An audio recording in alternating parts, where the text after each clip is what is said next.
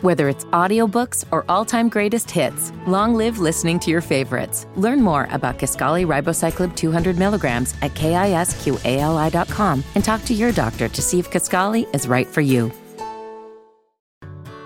Whether it's audiobooks or all-time greatest hits, long live listening to your favorites. Learn more about Kisqali ribociclib 200 milligrams at kisqali.com and talk to your doctor to see if Kisqali is right for you. Hello, everyone. It's Chris Platty. Now, on today's episode of Strictly Hoop Talk, I have my boy Nicolas Hinkel once again, Piston-powered, Pistons Twitter GOAT Nicolas Hinkel is back on the podcast once again. And this time, we are going through the trade season, basically because now that December 15th, as you know, all the free agents can now be traded. This is kind of kicks off from now until the February trade deadline. All the rumor mill really starts to circle right now, and this is when deals tend to really get done, is in this span of months. So what Nick and I do is we each pick three interesting teams that we are watching for in the trade deadline, kick around some trade ideas, and of course it wouldn't be a Chris Platty and Nicolas Hinkel podcast without some Piston jokes and some just basketball jokes. So without further ado, I'm going to throw it to the podcast, but before I do that, make sure to subscribe to me on YouTube. I will be dropping new YouTube content very soon. I got very special content coming. I won't say more than that, but NBA fans will love that content that I have coming. And then also follow me on Twitter and Instagram at Real Chris Platty, ChrisPlatte. If you don't know how to spell real, don't follow. Now let's get into today's episode.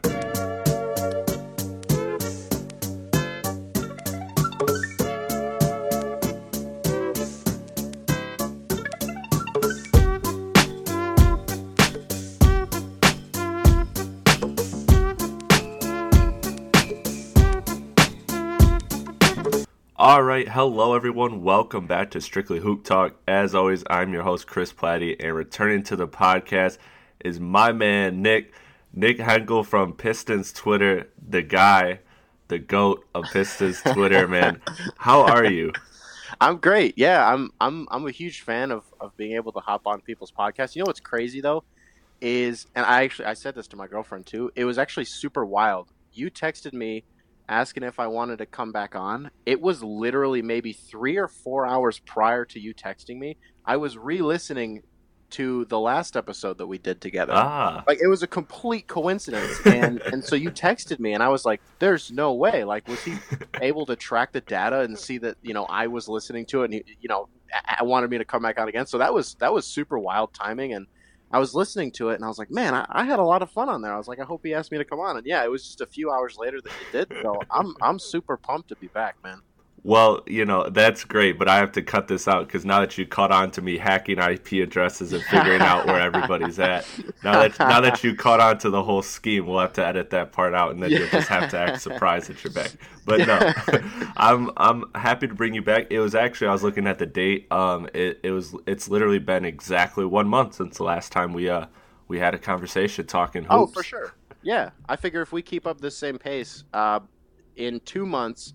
By the next time I'm on, the trade deadline will basically be around when I would come on again. So if it was like a monthly thing, it would actually end up turning out pretty well. So yeah. I guess we'll just have to do that. We'll just have to set a reminder. Yeah. And that folds perfectly into today's topic, man. I mean, you're really putting yourself to a high level here on the podcast by already doing transitions for me and everything. Hey man, I do this thing. I'm no scrub. I do this thing. Oh yeah, you do this thing. I know the live streams. You do this thing. All right, let's get into it. So, NBA trade season has started. I know Zach Lowe and Woj are doing a thing. I haven't heard that yet, but I wanted to do this thing because NBA trade talk is some of my favorite stuff to do. I just really love to kick around ideas, look at teams, and kind of see what kind of tinkering ideas I can come up with to see, make a team better or kind of figure out a team direction. So what Nick and I are going to do is we each have written down multiple teams, and we're going to go back and forth and each pick three teams to talk about and why they are interesting come this trade season. Maybe this means that they don't make a trade till February, like you said, the trade deadline in 2 months, but this open this is the season where it starts to become, because obviously the contracts that were signed in the summer are now able to be traded. And since that was a good majority of the league, now that the trade market is really at its full fruition. So what's the team you want to kick off this discussion with? It's not a very exciting team, but it's the one that I think most people have their eyes on. It's the Cleveland Cavaliers, and it goes deeper than just Kevin Love. Obviously, he's the main piece that's most likely going to be moved before the February deadline, and I'd say well before the February deadline, you'll see him get dealt. But the Cleveland Cavaliers reportedly made it known that they're willing to part with anybody that's not named Darius Garland. And obviously that's not going to happen. You know, you're not going to see a sort of Cleveland Cavaliers fire sale like you saw 2 years ago. I don't know if you remember when LeBron was still there. Yeah. There was about a 30-minute period where I didn't check my phone and because I was at work at the time. And by the time I picked my phone back up, half of the Cavs roster had been traded.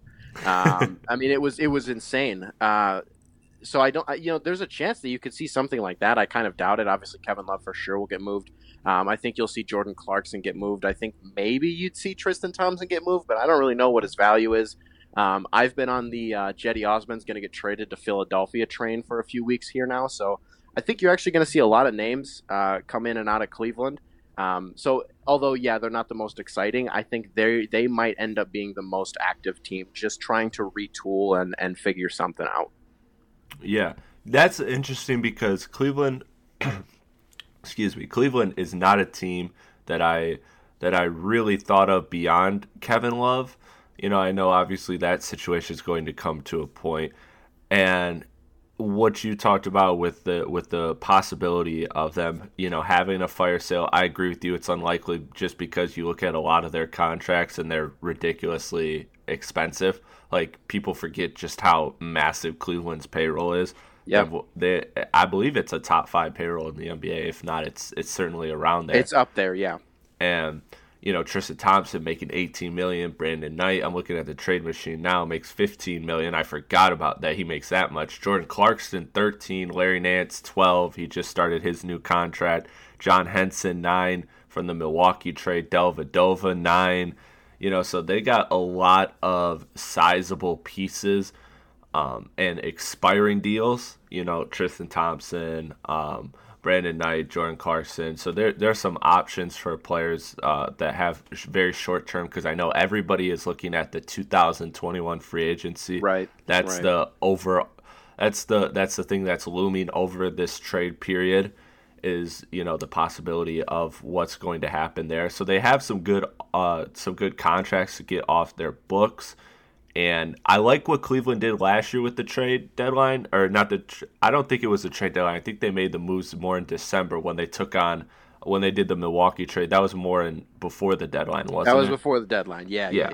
And I like that they did that. They took back some bad salary and got some picks, and I think they should, you know, look to do similar deals in that vein, because I don't think really many of their players have value at the price that they're at for any team long term, unless somebody is super interested in a Colin Sexton. But I don't really see Cleveland really giving up any, or I don't see their assets really returning anything more than just being expiring. Yeah, I mean, besides Kevin Love, I think the chain of interest would probably go Jordan Clarkson, Cedi Osman, then. Yep. Colin Sexton. I think Colin Sexton is almost like I use this comparison very loosely, like how the Sixers were just kind of like, we need to move on from Markelle Fultz, and then they gave him up for, I think, a second-round pick and Jonathan Simmons. So I think you might see the same thing with Colin Sexton, just because, okay, if they're trying to trade, if they're making everybody available besides Darius Garland, it's very clearly because that duo just kind of doesn't make any sense. Everybody thought it was a little peculiar that they drafted Garland in the first place, considering they just drafted a point guard a year prior. Colin Sexton is an incredible defender. He's super high energy. He tries on every single play. He's kind of like Bruce Brown in that he's trying to sort of elevate his offense. His jump shot is just kind of inconsistent. So I think the Cavs could get something kind of interesting for him. And to me, that's probably their most attractive asset. I mean, not for Detroit, but for anybody. You know, maybe you'd see the Jazz go after him or something like that. Mm-hmm. Yeah, like I said, I think the Cavs are interesting just because of the sheer number of players that could be traded. Yeah. Yeah, and I think that's the thing that really helps them is that these players are on expirings because their contracts, like you said. I don't think there's really anyone on the Cleveland roster outside of their rookie contracts and the Cedi contract that are really set to like what market value. You know what right. I mean? Like 100%. They're all pretty much inflated. What do you think about the idea of Kevin Love trade scenarios? Like we'll talk about him because he seems to be, as of right now, the biggest trade piece on the market that we know of. So with him, I mean, I've seen, you know, Portland's obviously a big one, both just basketball and narrative wise, and then also Milwaukee. I've heard you know talks about Milwaukee maybe, you know, exploring that avenue as well. Where do you think is a good Kevin Love trade scenario? I mean, I think most people have been on the Portland train for about a year and a half now, and yeah. it's really cool that we sort of spoke it into existence because you did correctly point out that it is actually sort of a narrative thing too. That's where he grew up. That's mm-hmm. you know where he actually wants to be. But we've always just kind of been like, man, wouldn't Kevin Love in a Trailblazers uniform like that just feels right, man. Like that you see yeah. that and it's just like that seems like it's supposed to be a perfect fit. So to me, I'm not gonna stray too far from that. I would be surprised if he went to Milwaukee. There are a handful of teams where I could you know see and be like, okay, yeah, that makes sense. But to me, Portland makes the most sense. It's just a matter of how that trade gets done. I'd be very surprised if Portland gets out of it without losing Anthony Simons. Some people think they'd trade Zach Collins, who is hurt right now. But I'd be shocked if Portland did that.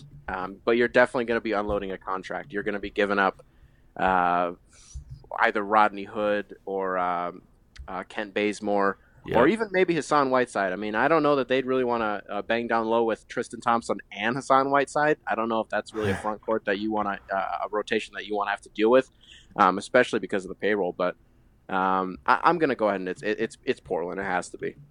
Yeah, I agree. Portland makes the most sense because like with Milwaukee, it gets a little weird. Like I was playing with the trade machine. Like you kind of have to include Bledsoe maybe. Yeah, and in that trade, you know, I know that you know the Bucks they're kind of scared about you know the Bledsoe deal. You know, they thought you know a year ago this time they thought they were making a fantastic deal when they extended him in like March, I guess like 9 months ago.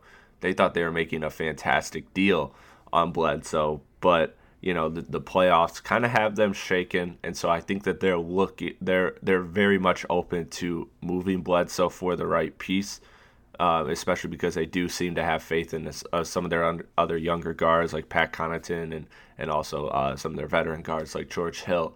But I don't know if they would be that confident in their guards enough to lose Brogdon and Bledsoe essentially, and then add another piece to an already loaded front court with you know Giannis.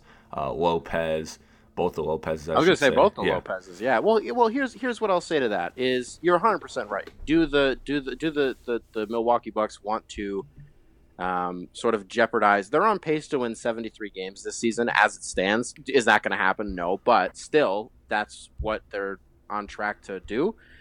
Is that something they want to toy with? I don't really think it is. However, if trading for Kevin Love is your main prerogative, you're relying on Dante DiVincenzo, you're relying on maybe even Sterling Brown, you're relying on Pat Connaughton, you're relying on George Hill to fill that those guard positions. Well, maybe we sort of tie it all together. Maybe somehow it gets worked out that they also get Colin Sexton. You know what I mean? Just so there's a point guard, there's some familiarity with Kevin Love coming along.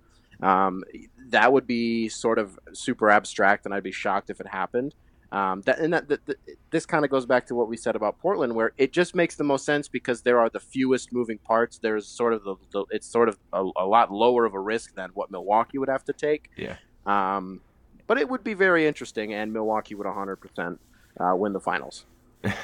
Yeah, I mean, I just envision Kevin Love, you know, regardless of salaries, if you could just throw all that stuff out the window and just think of the just pure basketball of it. Kevin Love in Milwaukee would be an absolute fun thing that I'm 100% here to see. I mean, no one would out-rebound that team. No. I mean, no, they're one. Getting 60 rebounds a night. Easy. Offense and defense. 100%. But, yeah, I mean, Kevin Love to Portland makes a lot of sense for, like you said, all of the reasons. You know, the Kent Bazemore and Rodney Hood seems like a logical thing. I think that they would want to keep Whiteside because their front court is short. Yep. So they would want to keep, and then all of a sudden you go from having a front court that was very thin to having Kevin Love, Melo, Whiteside, and Nurkic, and all of a sudden you should have ideally 48 decent to solid minutes of front court play. I mean, the thing is we don't even know when Nurkic is going to return, and there's a chance that he's probably not even going to be able to play this year. So you're just hoping that Zach Collins can come back from injury whenever he's going to be able to, sort of fill that position in the front court. So either way, Portland is taking a little bit of a gamble, but at the end of the day, they kind of need to do something substantial because it's not looking great for them. Yeah, I agree. Portland was a team that I had, so I'll instead of talking about them, I'll talk about another team. Let's talk about the Indiana Pacers. Okay. They're really interesting to me. So Indiana Pacers, I'm blanking on their record at the moment. What is it? Last I knew they were 13-8. I don't remember what they are now. Yeah, I will look it up right now. But Indiana has been a surprising team after I remember when you and I first did our podcast – a month ago, it was right after they were starting to rebound from their 0-4 or 0-3 start to the season, and yeah, they're now 17-9. So they're like two games out of the third seed in the Eastern Conference, essentially, without Victor Oladipo. So the thing is, and I know the history of Indiana and how Indiana's not really a team. Their ownership is not really interested in paying the luxury tax or going all in on a high payroll. But do you think that this early season success convinces them to say, let's go all in, let's get one or two more players at the trade deadline? Or are they just going to be like, you know what, we got Victor Oladipo coming back, so we should be very good in theory, and we'll just take our chances and see what Victor Oladipo plus this Pacers team does. Yeah, I mean, so it's the latter for sure. I definitely understand what you're saying. I think it's a really interesting theory, but it is very on brand of the Pacers to sort of stand pat and say, okay, we don't really need to do anything. We're just going to roll the dice with what we've got.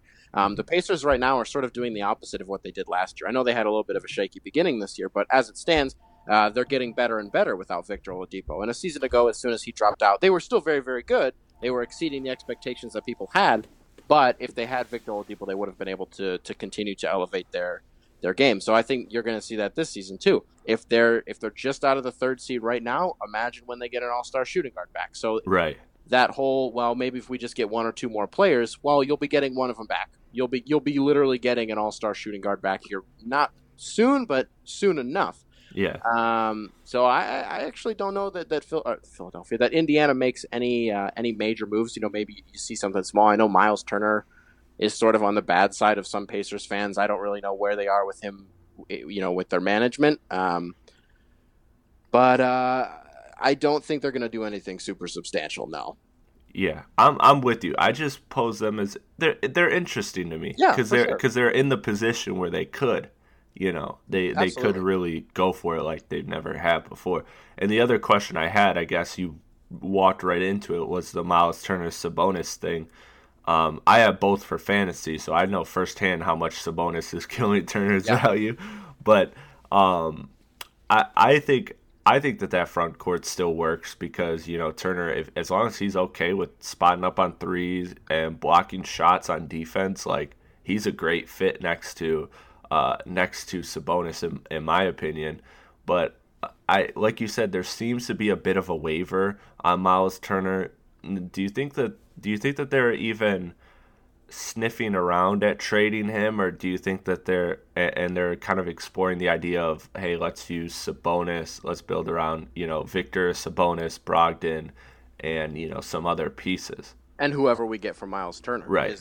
So Yeah, that's a great point. I mean, the dynamic of Miles Turner at the 5, Sabonis at the 4, it creates a very, very reliable 4-5 pick and roll option that I don't think they utilize as much as they should. I actually think the same thing about Detroit, but the difference is that with Indiana, both of them can stretch the floor, so they can both spot up from 3. So it provides what could potentially be a very, very lethal pick and roll option. Sabonis has earned every penny of that extension that he signed, and I'm sure Pacers fans are very, very glad that they shelled out that money. I'm sure that there are some quiet conversations, sort of testing the waters. You know, what can we get from Miles Turner without crippling this team? Because at the end of the day, I don't know what you're trading him for. Are you trying to get a different center that sort of elevates Sabonis' game? But even then, I don't really know what that would be. Because with Miles Turner, when I watch him play, he's a reliable three-point shooter, and maybe my assessment is completely off base.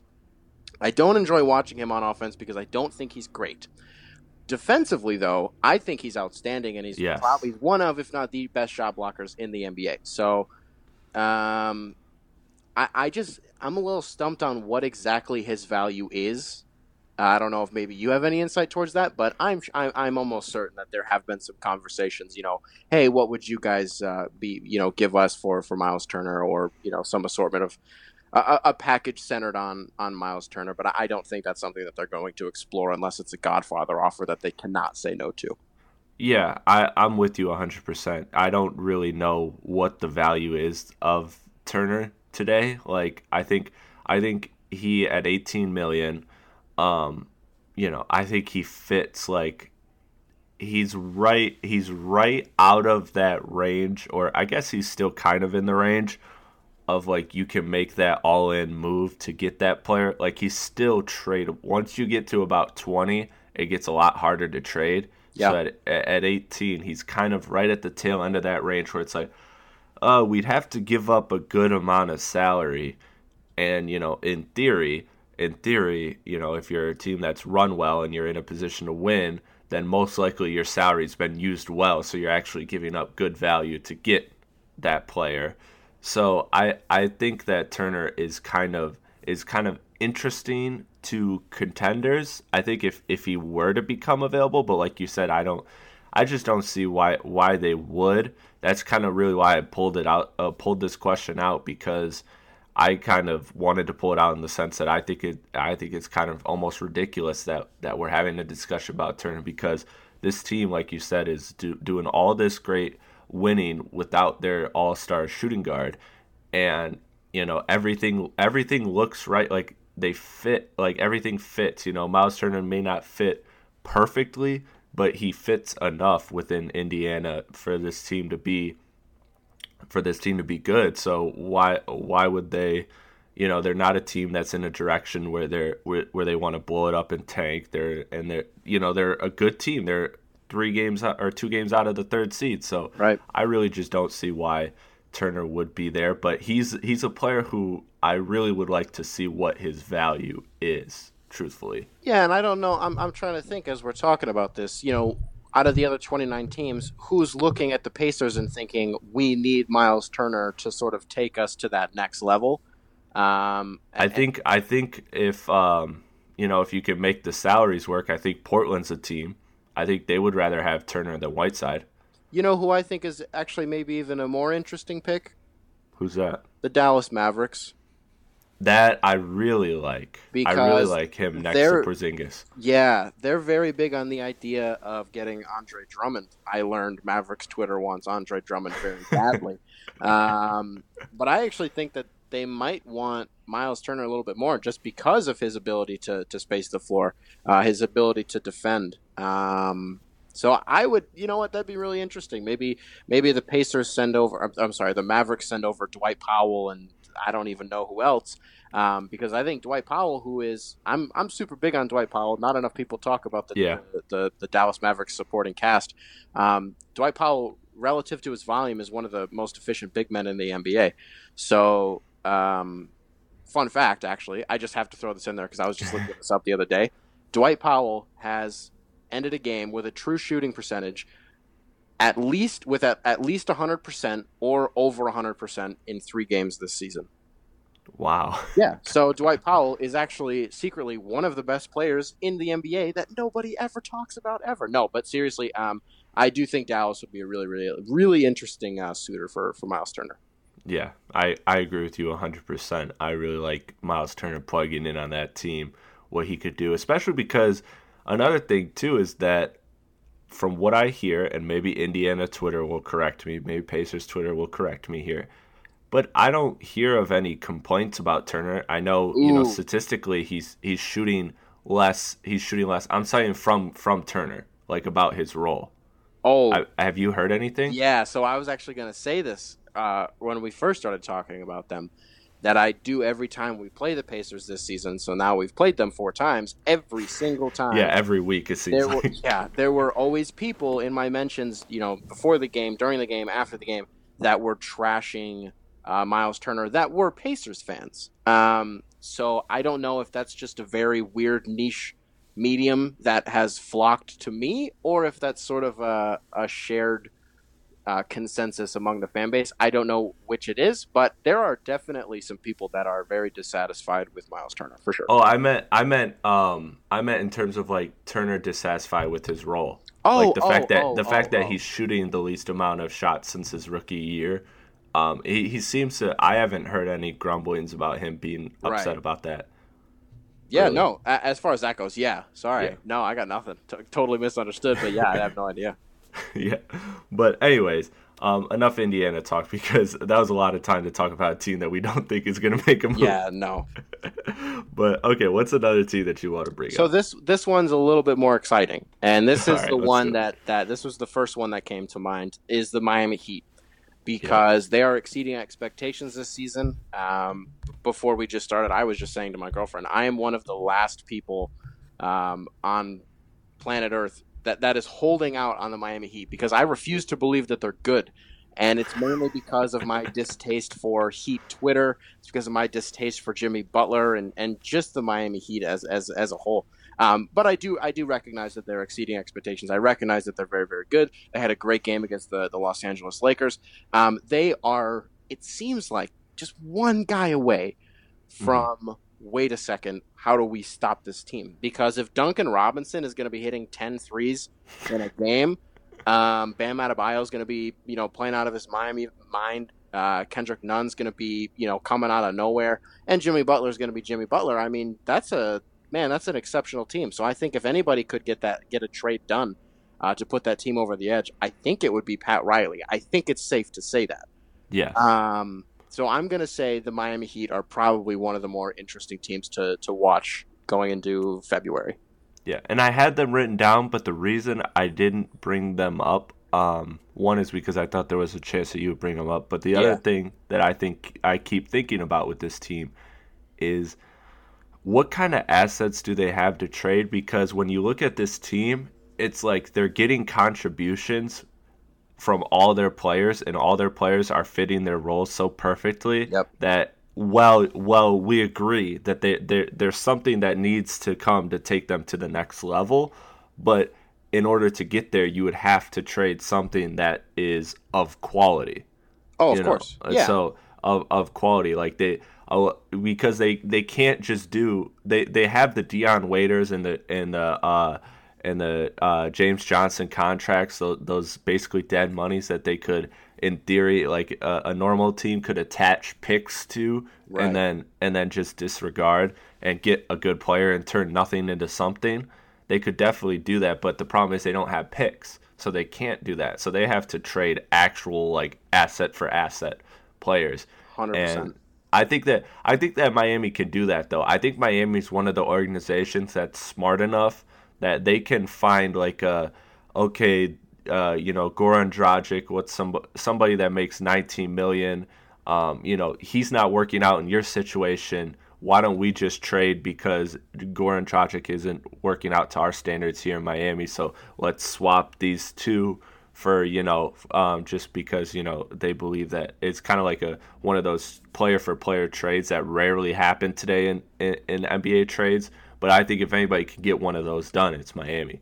Yeah, for sure. I think with the Heat, I mean, man, this sort of goes back to sort of some of my the root of some of my issues with Heat fans is that they're similar to Pistons fans in the regard that basically any player that's available, they think that they're going to acquire them. And it did end up being true with Jimmy Butler. I'll concede that. But it was also a thing with Bradley Beal, and it's a thing with DeMar DeRozan, and it's a thing with Kevin Love, it's a thing with Chris Paul, Griffin. Yeah. It's, you know, it's a thing. Yeah, and Chris Paul, that's another great one. The Heat, if you remember, were almost unable to complete the Jimmy Butler trade because the salaries weren't matching. They it just wasn't working. So they just had to, you know, keep crunching the numbers and figure something out. So it's gotten to a point where any player that you're going to acquire is probably going to have a pretty hefty salary. And yeah, I mean, I'm sort of just piggybacking on what you were saying. It would be very difficult for them to get anything done that puts them over the edge. But I'm just going to go back to what I originally said. If anybody can do it, it is the Godfather, Pat Riley. I just don't know, you know, who that player would be because obviously there's an assortment of them. But also, like you said, then you're taking somebody out of a role that they were kind of thriving in and sort of taking a gamble on what you think is an upgrade. And, you know, it may not turn out to be that. So you may ruin a good thing that you have. It's just going to be really interesting to see. Yeah, it will, because the other wrinkle to this is that Jimmy Butler's older, you know, and then they got these young guys, Harrell, Bam, Duncan Robinson, Kendrick Nunn, all four of those guys, Justice Winslow, five young guys, great pieces, but you're kind of scared to trade them because, you know, that's kind of your only future because you don't have picks. So right. It's really tough. Like they can't, you know, are you really going to trade Tyler Hero for somebody? Are you going to get somebody at $3.6 million that brings you more value than Tyler Hero? Probably not. So Miami's kind of screwed in the fact that they're just a team like just compiled with these middle tier contracts, and you know, and like I said, so reliant on every player that they have. To the point where it's really like, you know, like you said, it's like they're taking a risk by making a trade. It's almost as if their best course is to stand pat, despite everything that the Heat DNA is, and you know, and what basketball would suggest that this team is like on the verge of really actually being something good that can make some noise for sure. And that's actually it's a perfect segue into what I was actually going to say, and then we can go on to your second team.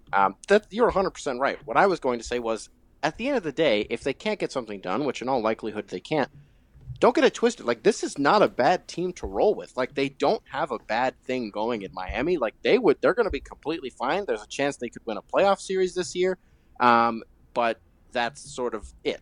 You know what I mean? I don't think they'll be able to take it to the next level. But as it stands, this is by no means a bad basketball team. Like, they don't have to make a trade. It would just, you know, greatly improve their chances of furthering their season. Absolutely. Absolutely. I think Miami's definitely going to be a team to watch. And regardless, we're going to hear Miami rumors all throughout the deadline. Sure. Yeah, for sure. Because that seems to be the one that the media's talking about a lot. But can we talk about another one where I don't usually do this, but I'm going to take a victory lap and talk about how right I was. And that is the New Orleans Pelicans, because I was saying since the day the whole AD trade saga was unfolding, I love Jrue Holiday, but you know, it didn't really like it's time for them to trade all of their assets that they have and really just kind of play their young talent. You got what looked like two very good pieces to start in Brandon Ingram and Zion Williams, and then I also like how Lonzo's been playing for stretches. I like obviously Josh Hart has played well. Some of these other guys have come in. Williams has come in and had some good games. So overall, I like the young movement that they have. But the guys like JJ Redick and Jrue Holiday and Derek Favors are three guys that I think that they could get value for around the league.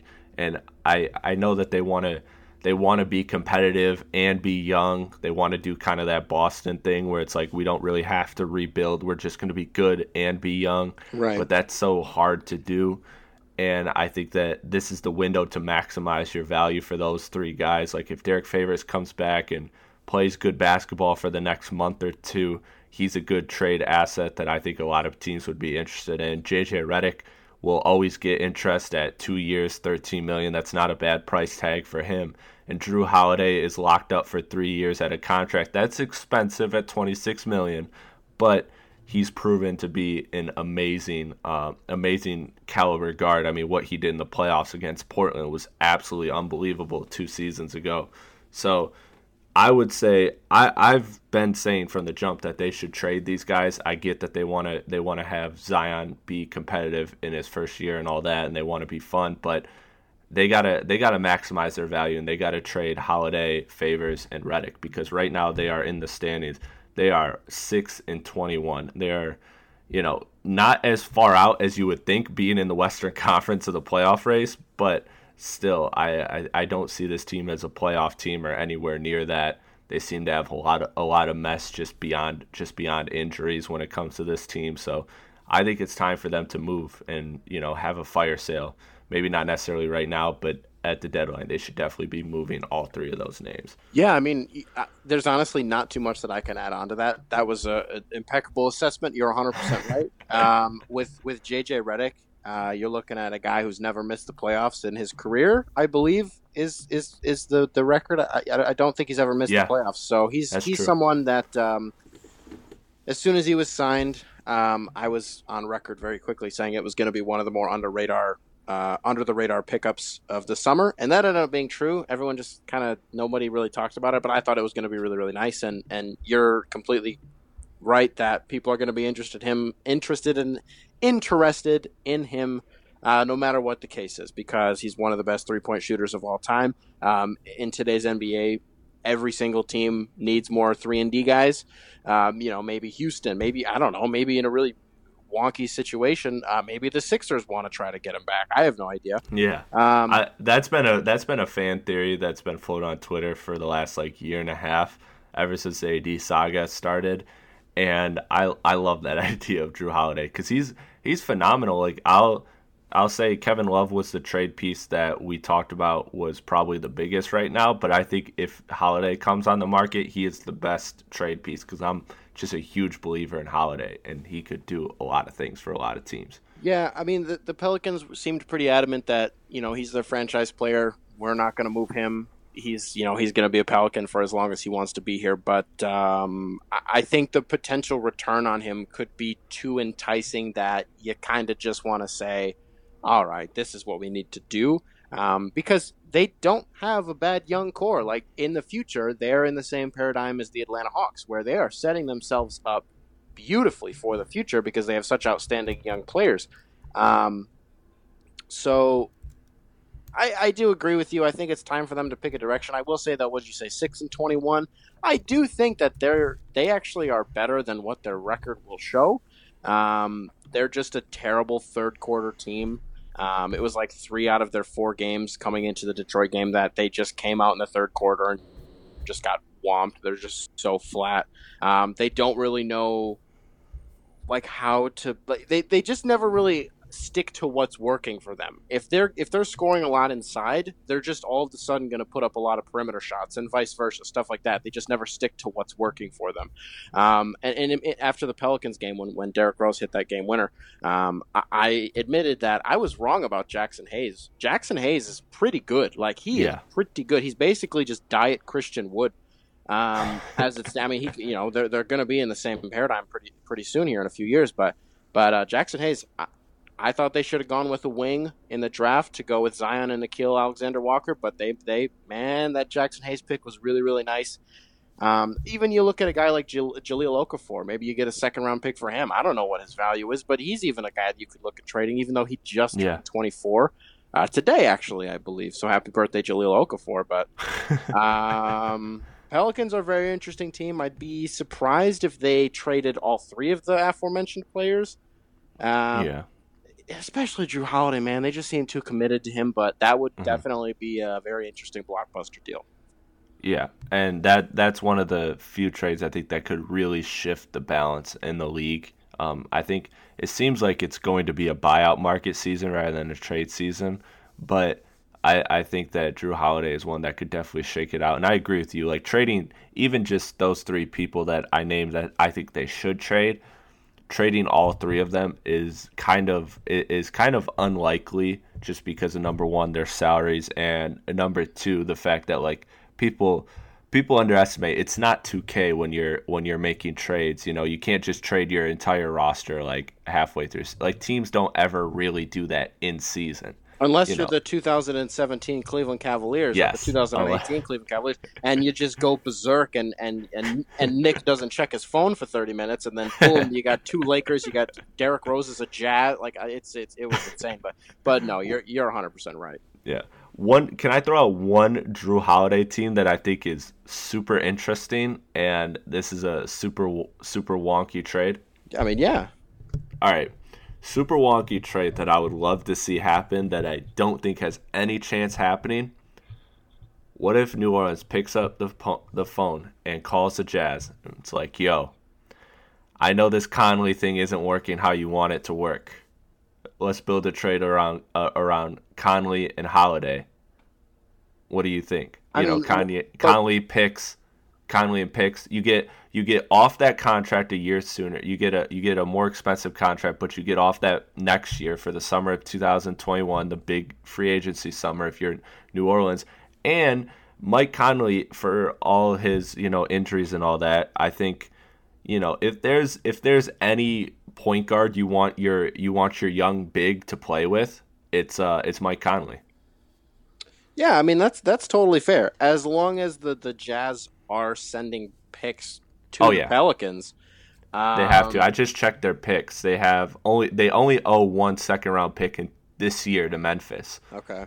So they have some first to move. Yeah, I mean that could happen. I don't think it's entirely out of the realm of possibility. I do think it is a little bit fantasy land, but that's not even a slight against you. Like we would all love to see that. It's just I mean we know how this stuff works. You don't trade a player that you just acquired like that in 6 months. Rarely, I should say. Right. So. Yeah, I'd be pretty surprised, but that would be awesome. Like the Jazz would be. I mean, that's a 50-win team right there.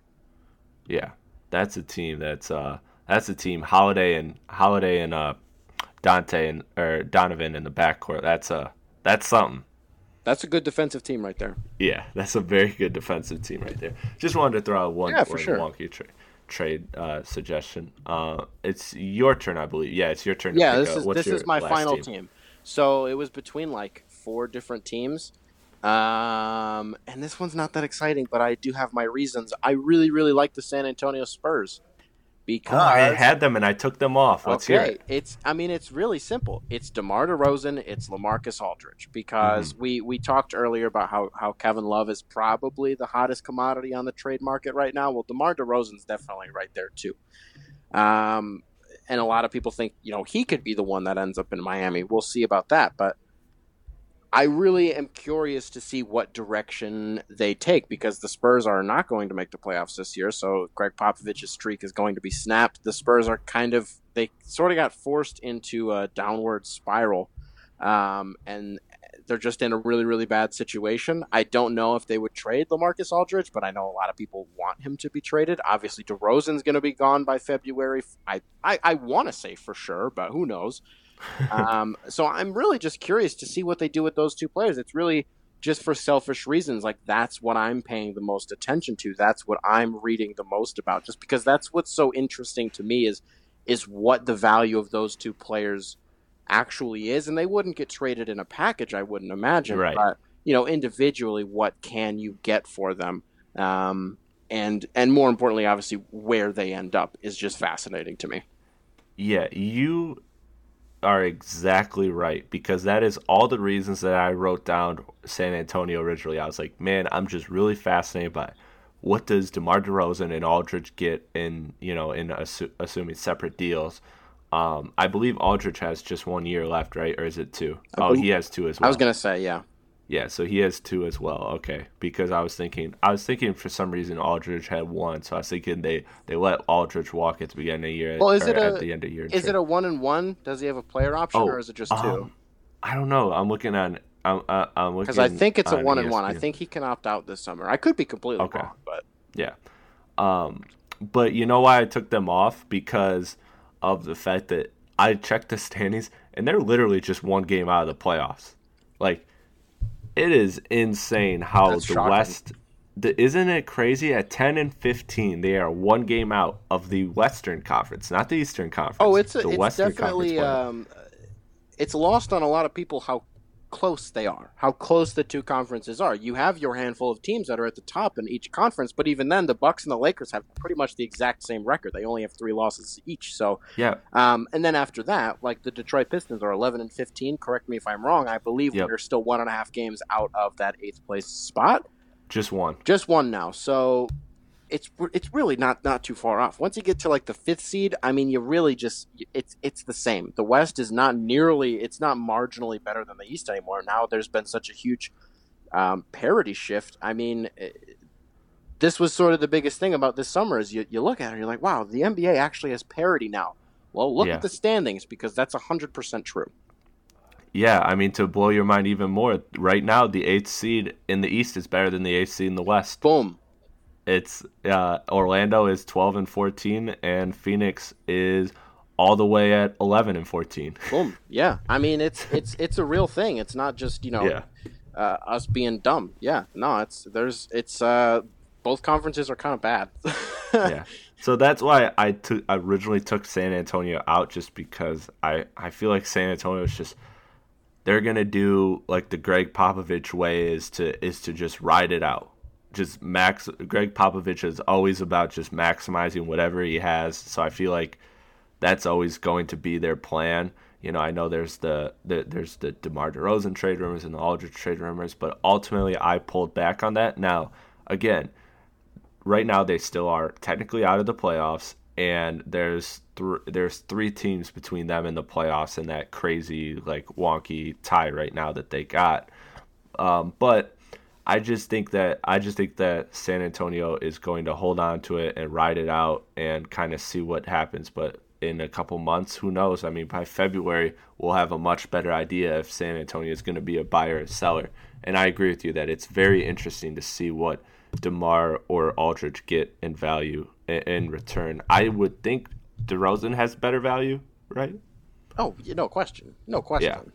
I mean, it's he's not a guy that you want in Detroit, but he's a super niche fit. I don't know off the top of my head where that would be. I am still honestly kind of excited about him, and am still low key thinking about, through our conversation here, Miles Turner in Dallas. Like, just to go back to that for like 2 seconds. Like, when we get off of this, I'm 100% going to tweet that out. But yeah, I like the San Antonio Spurs. I don't care that they're a game out. I still think they're not going to make the playoffs. I don't think they're going to be buyers. I think, if anything, they will be sellers. But you're completely right that there is a chance that they just kind of stay the course and they just say, well, we're just going to see kind of what happens here. Because, it's DeMar DeRozan and DeJounte Murray both, like, deleted their Instagrams. And their Instagram accounts, and the last time that DeMar did that, he was traded. So people are kind of like, okay, well, is something happening there? The Spurs don't deal well with disgruntled players, we learned within the last few years. I mean, the last time they had one, he was like clamoring that he wanted to be traded to Los Angeles. So what did the Spurs do? They shipped him out of the country. They deported him. So who knows what's going to happen? I mean, people do think that there's a chance that the Raptors could go after DeMar DeRozan, and that would be absolutely hilarious. But that's my third and final team that I'm paying close attention to. Okay, and my third and final team, you actually just brought up Toronto. Boom. Toronto, man, you are killing these segues. Is people going to think this was like, okay, you say this, and it's going to be a segment? No, this is actually a coincidence. We're just kind of segueing perfectly. Yeah, this is just what natural born talent does. Yeah.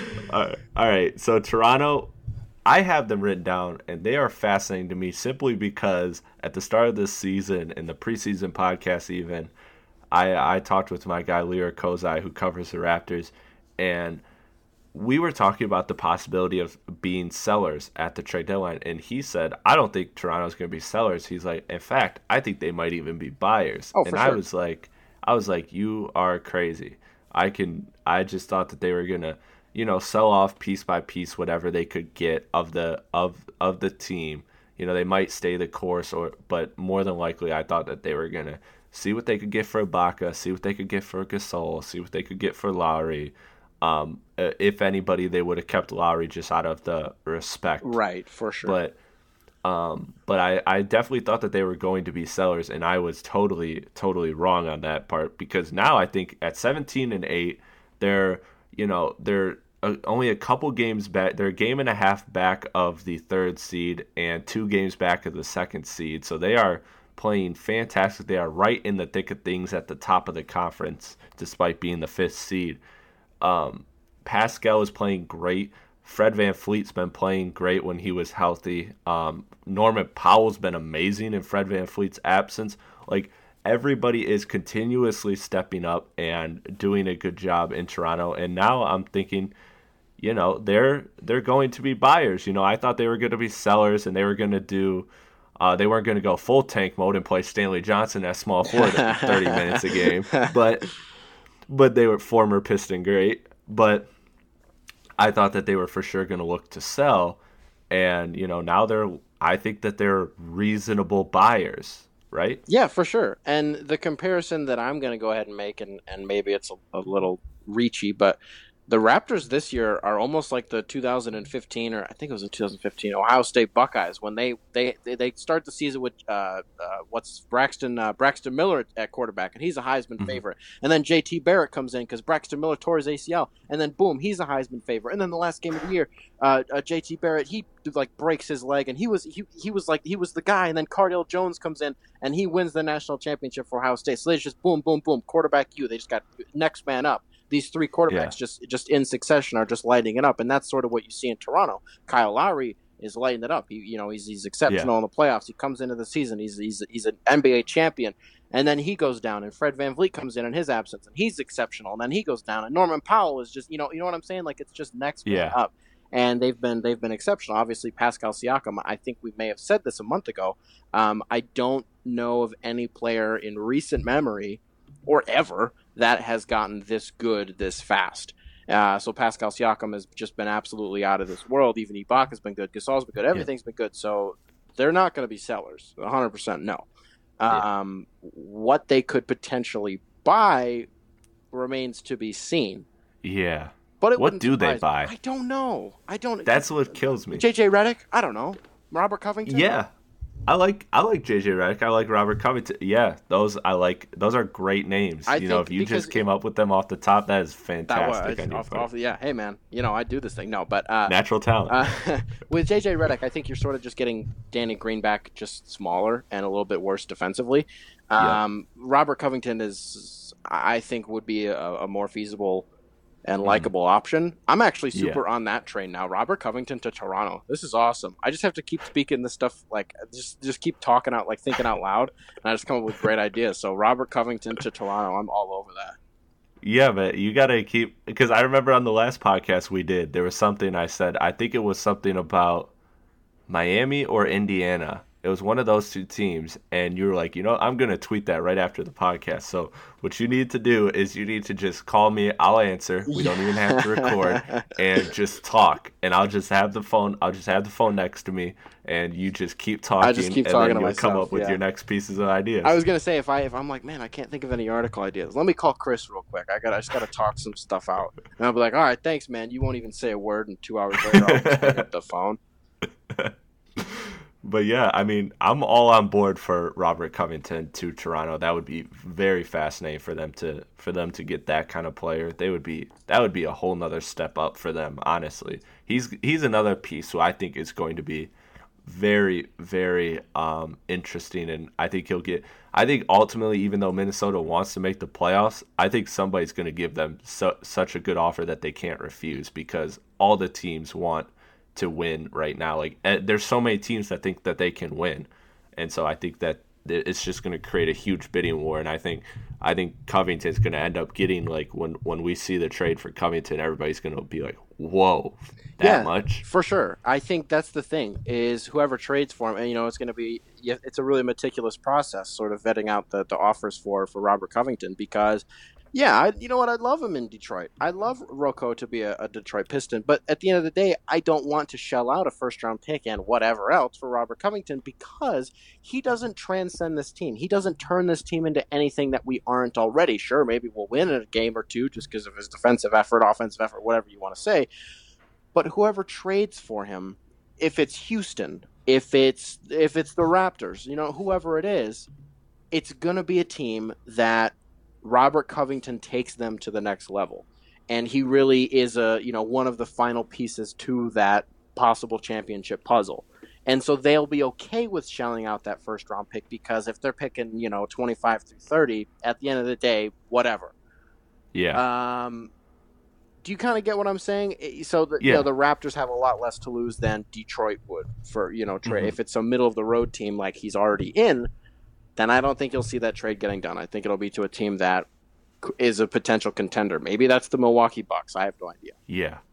Yeah, I agree. I think that it's ultimately a contender that gets it. I don't think he justifies, like you said, he's a great player that every team in this league would want. All 30 teams want a Robert Covington, no doubt about it. For sure. But again, like you said, it makes those kind of players have such a greater impact on a championship team than a like fringe playoff team. Don't get me wrong, like you said, they'll improve us. They'd get the Pistons a couple more wins, but it doesn't change really the whole conversation about the Detroit Pistons. Whereas like if Toronto, like I was just playing with the trade machine right now, and they can give up just McCall and Stanley and a pick and get Covington. Like they can. As far as salary-wise, they don't have to attach any valuable players unless that's what the trade market ends up demanding. Like unless Covington ends up being like a prospect and a pick, which I don't know if I don't think he'll get that much. Well, but if it's for Covington, I mean, you are looking at more than just matching contracts. I mean, sure, maybe McCaw and Stanley get it done, but then you're definitely giving up more than one pick. That's 2 seconds. 100%. Maybe that's a first and a future second, whatever it is. If those are the players that are going out, multiple picks are going out as well. Right. Yeah. But I'm just saying it's scary that Toronto can do that trade without having to give up anything that really matters in the present right now. Oh, for sure. As far as player wise, like I would have thought, looking at this, I would have thought, damn, like they might have to trade Norman Powell, who's been good, or Van Fleet, who's been good. But no, they can get it done with just McCall and Stanley and some picks, which is if they made a move like that, where if they just made a all-in move, where like here we'll give, like you said, a first and a second or 2 seconds or whatever, and McCall and Stanley, and got Covington to add to a core of Lowry, Pascal, Marc Gasol, Ibaka, Powell, Van Fleet, and Anunoby. That's a monster squad. For sure. And if you're the Timberwolves, you're giving up Robert Covington for a player in Stanley Johnson who was supposed to be Robert Covington. A mega on-ball defender. That doesn't make any sense. An exceptional on-ball defender who can also stretch the floor. And he can do one of those things, but his offense is just really, really bad. So you're getting like super ultra diet Rocco for Robert Covington. And like, I don't know, I think Stanley can be serviceable elsewhere. I just, Nick Nurse hates him, so I don't think Toronto's that place. I think Stanley's got to move on. Yeah, man. I mean, I really love your ability. You should work for the Toronto front office, the way you're able to sell Stanley Johnson. I mean, he's good. I mean, he can defend. No, he really can. And his last year in Detroit, I really love his defense. He locked down Kawhi last year in Toronto in the final possessions of the game, and Reggie Bullock eventually ended up winning the game at the buzzer. He was having good games at Brooklyn. His offensive takes weren't all that bad. He's definitely improving. Yeah. It's sort of like Bruce Brown, where his defense has always kind of been there, but his offensive game is sort of an ever-improving experience where you just kind of have to work on it. Some nights he'll give you, I don't know, 3 for 4, 3 for 5 from deep. Other nights he'll give you 0 for 6. it's just kind of it's a waiting game. And unfortunately, I don't think Dwayne Casey was very patient. And in retrospect, I would rather have Stanley Johnson over Thonmaker, but you know, that trade is still bizarre that even happened. Actually, there you go. That's a 1-for-1 trade. You mentioned earlier that doesn't really happen. That was one. Yeah. It was straight up just Stanley Johnson for Thonmaker. And it somehow worked out for neither. Because he was in New Orleans. It was weird because he got traded to Milwaukee. Yeah. But, never actually went to Milwaukee. Yeah, he got rerouted to New Orleans. Yeah, it was just I don't even know if what the Bucks got from that. I think it was the Mirotić, right? Oh, that's right. Yeah. Okay, that's true. Yeah. I mean, no. All jokes aside, I do still want Stanley to figure it out because I believe in his defense so much. I really am a fan of that kind of player, and I think that if he can ever just figure it out offensively and become consistent on that end of the floor, at least to a certain threshold, then he can be a useful player on a team, on a very good team too. I think we should just say get him to Dallas and he'll figure it out. Yeah, I don't even know why. Miles Turner and Stanley Johnson will be Dallas Mavericks by the time we record in February. Yes. Or by the time this podcast is up, let's just make this happen right now. That's true. When is this coming out? Is what day? Because today, the day that we're recording this is Sunday the 15th. What day is this coming out? It's coming out tomorrow. Okay. So tomorrow. So good morning, everybody. On Monday, the 16th of December. Pretty crazy that Woj tweeted about Stanley Johnson and Miles Turner being Dallas Mavericks. That was pretty wild. Yeah, it was very wild. Oh, and then how about that Toronto trade getting Robert Covington? That was crazy too. I mean, who needs Woj? Yeah. All right. Well, thank you for coming on this podcast, Nick. I greatly appreciate it, man. I really enjoy our conversations. I have a lot of fun talking with you, talking basketball. Love talking trades. I love kicking around all these ideas. And, at this point, I think it just has to be a monthly thing. It has to be the 15th of every month, no matter what day it falls on, no matter what's going on in our lives. No question. Just have to pot on the 15th. As long as the Pistons aren't playing when we need to record, maybe we'll, just adjust our schedules accordingly. But absolutely, the 15th of every month, that's a go for sure. All right, book it. All right, Nick, take care. Thank you for coming on the podcast, man. Thank you very much, man. I greatly appreciate it. Why don't you plug where you are on Twitter and everything that you do. Folks, go ahead and follow me on Twitter. My at, I'll just go ahead and spell it out, at @NicolasHenkel. That is at Nicolas Hinkel. Also, I write for Piston Power. Got some stuff on there after every single Pistons game. Got my post-game recap videos that I do for every Pistons game. Also, I drink beer on Periscope sometimes, so that's pretty interesting as well. That's the extent of what I do, I guess. I don't really got to sell myself any more than that. That's pretty interesting. Yeah. I mean, trust me, the live streams are great that he does on Periscopes. I mean, that's live streaming. So yeah, I mean, as long as I'm not getting sued, it's pretty fun. Yeah, that wasn't fun, but very true. That sucked. That was not a fun time. I took a break from streaming for a little bit. Yeah, but you're back now. We're back, baby. It, so. Yeah. All right, Nick. Thank you, man. Continue to do the great work that you do, and we'll be talking soon. Thank you, man. Take it easy.